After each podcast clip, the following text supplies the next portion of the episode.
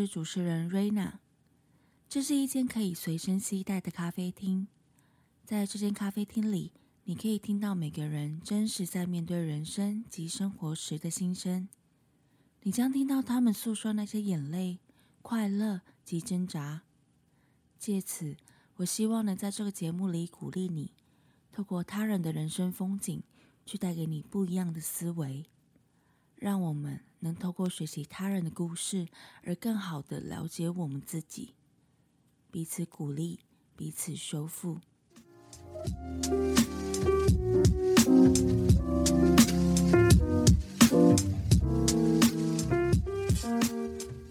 嗨，你今天好吗？欢迎你收听，欢迎光临拥抱咖啡第十五集的节目，我是主持人瑞娜。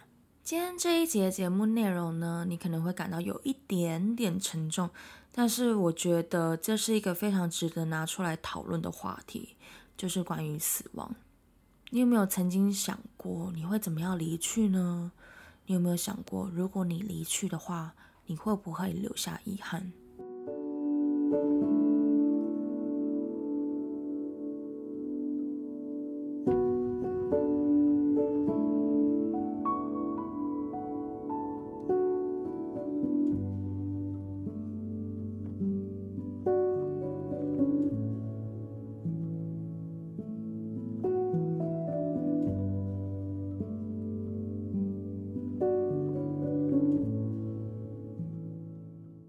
在二零零八年到二零零九年的那一段时间，我在青年旅馆当柜台。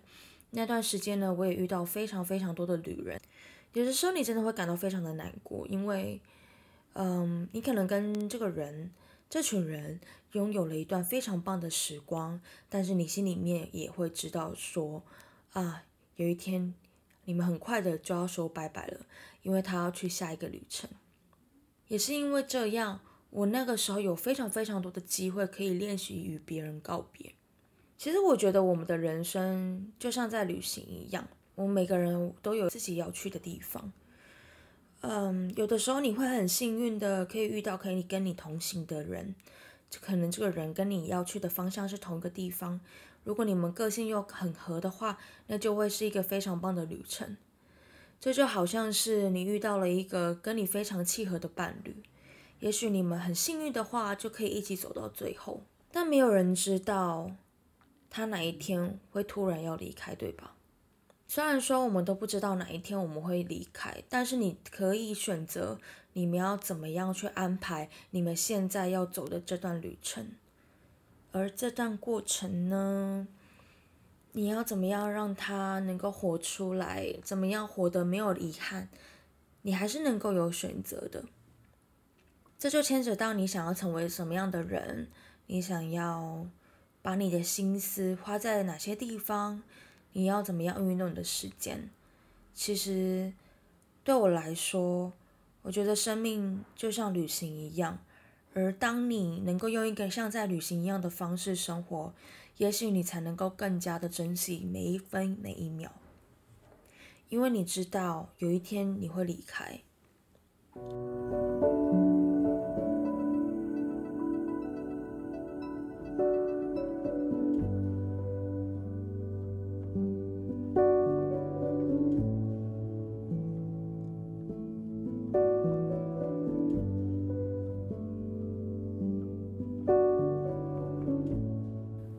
我在青年旅馆工作的那一段时间呢，有认识一位旅客，而这位旅客呢，当时在呃台湾旅行的时候，他有去恒村那边打工换宿。那在打工换宿的那个过程当中呢，他有认识另外一位很热爱登山的一位台湾的朋友。那有一次呢，我就是看到这位外国的旅客，他分享了他的现实动态，里面的内容是。呃，他认识的这位台湾的新朋友呢，在他们认识的，嗯，大概三个月左右的一个时间，他因为登山的缘故，就遇到了嗯雪崩，于是他就永远的长眠在那座山上了。而那个时候我也因着好奇，我就点进去看了他 take 的这位朋友，然后才发现这位朋友他也是一个非常热爱生活，然后他花了很多心思在登山，然后还有分享登山看到的美景，以及登山带给他的启发，还有故事，看得出来他也是一个非常用心生活的一个人，就是这么突然他就离开了。但其实当时呢，我看到这位呃朋友的离去，我心里面有一个想法，我觉得如果这个事情是他真的喜欢做的，如果在热爱中离开，我觉得也是幸福的。我那个时候是真的这么想的。为什么我会这样想呢？因为有多少多少的时候，我们其实在过着我们自己不喜欢的生活，我们行尸走肉。我们没有好好的利用我们的时间，我们没有把时间花在我们应该要陪伴的人身上，我们没有去那一段旅行，我们没有一起去吃那顿饭，我们没有一起去创造一些我们的共同回忆。但其实你知道吗？真的，死亡来的有时候就是这么突然诶。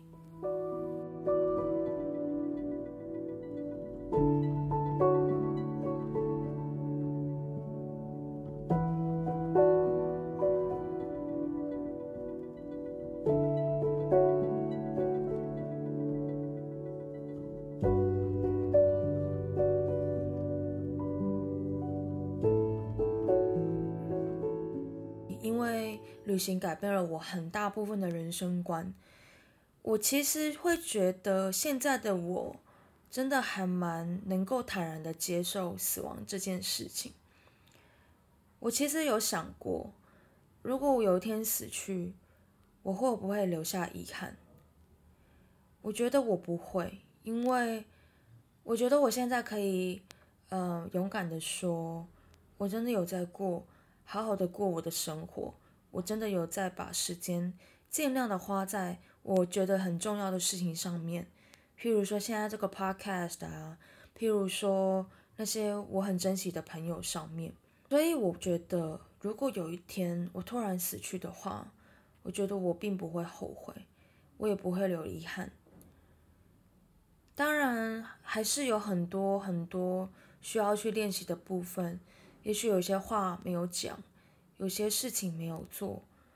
那其实我觉得，当你意识到死亡其实没有离你那么遥远的时候，其实那可以给你带来很大的勇气，是去把握时间去做那些你真的应该要去做，你真的应该要去说出口的那些话，去把那些话去说给那些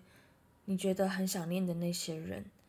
去付诸行动，去给你爱的人一个拥抱。我觉得真的唯有当你。能够面对死亡，能够谈论死亡，能够知道死亡有的时候就是这么近，你才能够知道怎么样好好的生活。而这是我最近觉得，在看了这些人的离去的过程当中的一点小小的感触，也希望能够带给你一些不一样的想法，能够带给你勇气。其实我觉得啊，有的时候我会这样想的。我有时候会给自己一些假设。我可以跟大家分享的是，像我当初啊要去打工度假的时候，我其实那个时候是有给自己一个假设。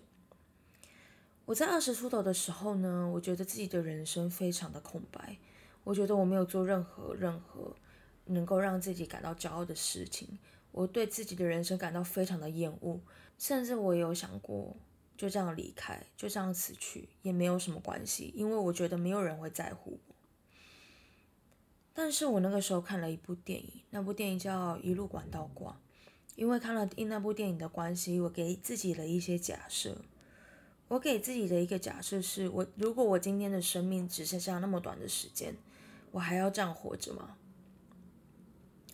于是我就开始改变了。我就开始改变自己的生活，我就选择去做那些对我自己来说真正重要的事情。所以我去了打工度假，所以我去了欧洲旅行，所以我去尝试了很多我想要做的事情，所以我愿意去把那些话去告诉那些我想要感谢的朋友。我开始写卡片，我开始愿意主动的去拥抱那些我想要拥抱的人。我给自己一个假设：如果我要死去的话，那我还要这样活着吗？这是我自己的一些小小的人生观。我不知道对你来说，死亡是什么，但我觉得今年真的是一个非常值得去思考、深思这个话题的一年。因为其实死亡真的离我们非常近，不是吗？也许你会觉得说，这些艺人，你跟他平常其实没有太大的接触，可是。其实我们都是互相影响的，不是吗？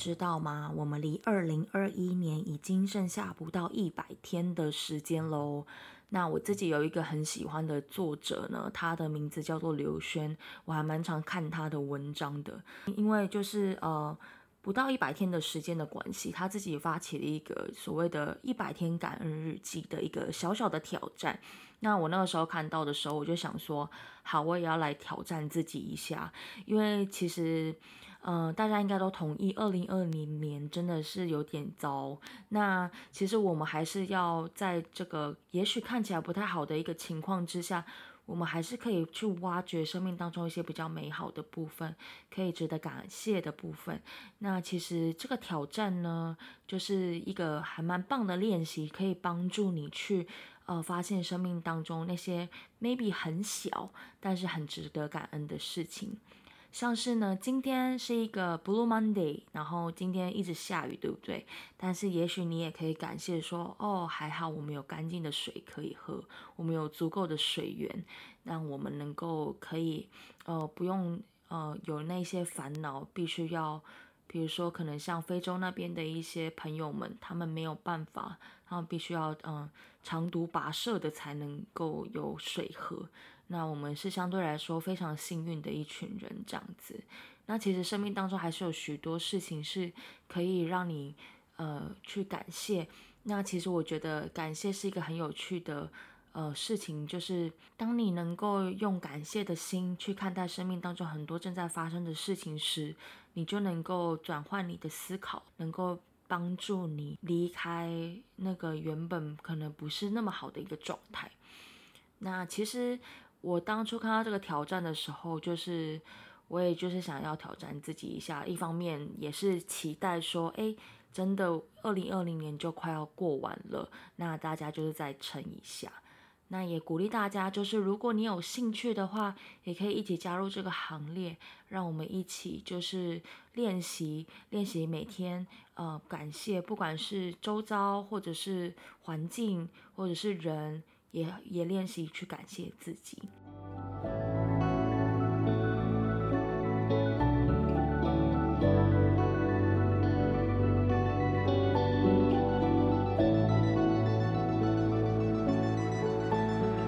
希望今天的节目内容呢，虽然有一点沉重，但是我也非常鼓励你能够去好好的思考一下，死亡对你来说是什么。因为这都是我们一生当中必须要面对的过程，它也许很近或者很遥远，但它绝对是一个很值得你去思考的一个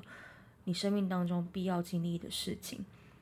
那我也希望我们都能够因为明白死亡、了解死亡，而能够活出一个坦然无惧的生活。我觉得，当你能够坦然的面对死亡，或者你对死亡有准备的时候，你才能够更加的知道你该把你的时间花在什么地方，该怎么活出你现在所拥有的人生，你要怎么样去活出你真的喜爱的样子。那今天这一集的节目内容就到这里喽，希望能够带给你一些新的视角。那如果你有一些话想要跟我说，或者你最近生命当中有在经历一些事情，想要找人讨论的话，我都欢迎你能够传私讯或者是 email 给我，我会非常乐意阅读你传送给我的文字。那也非常感谢你今天收听这一集的节目，那我们就下集见喽，See you。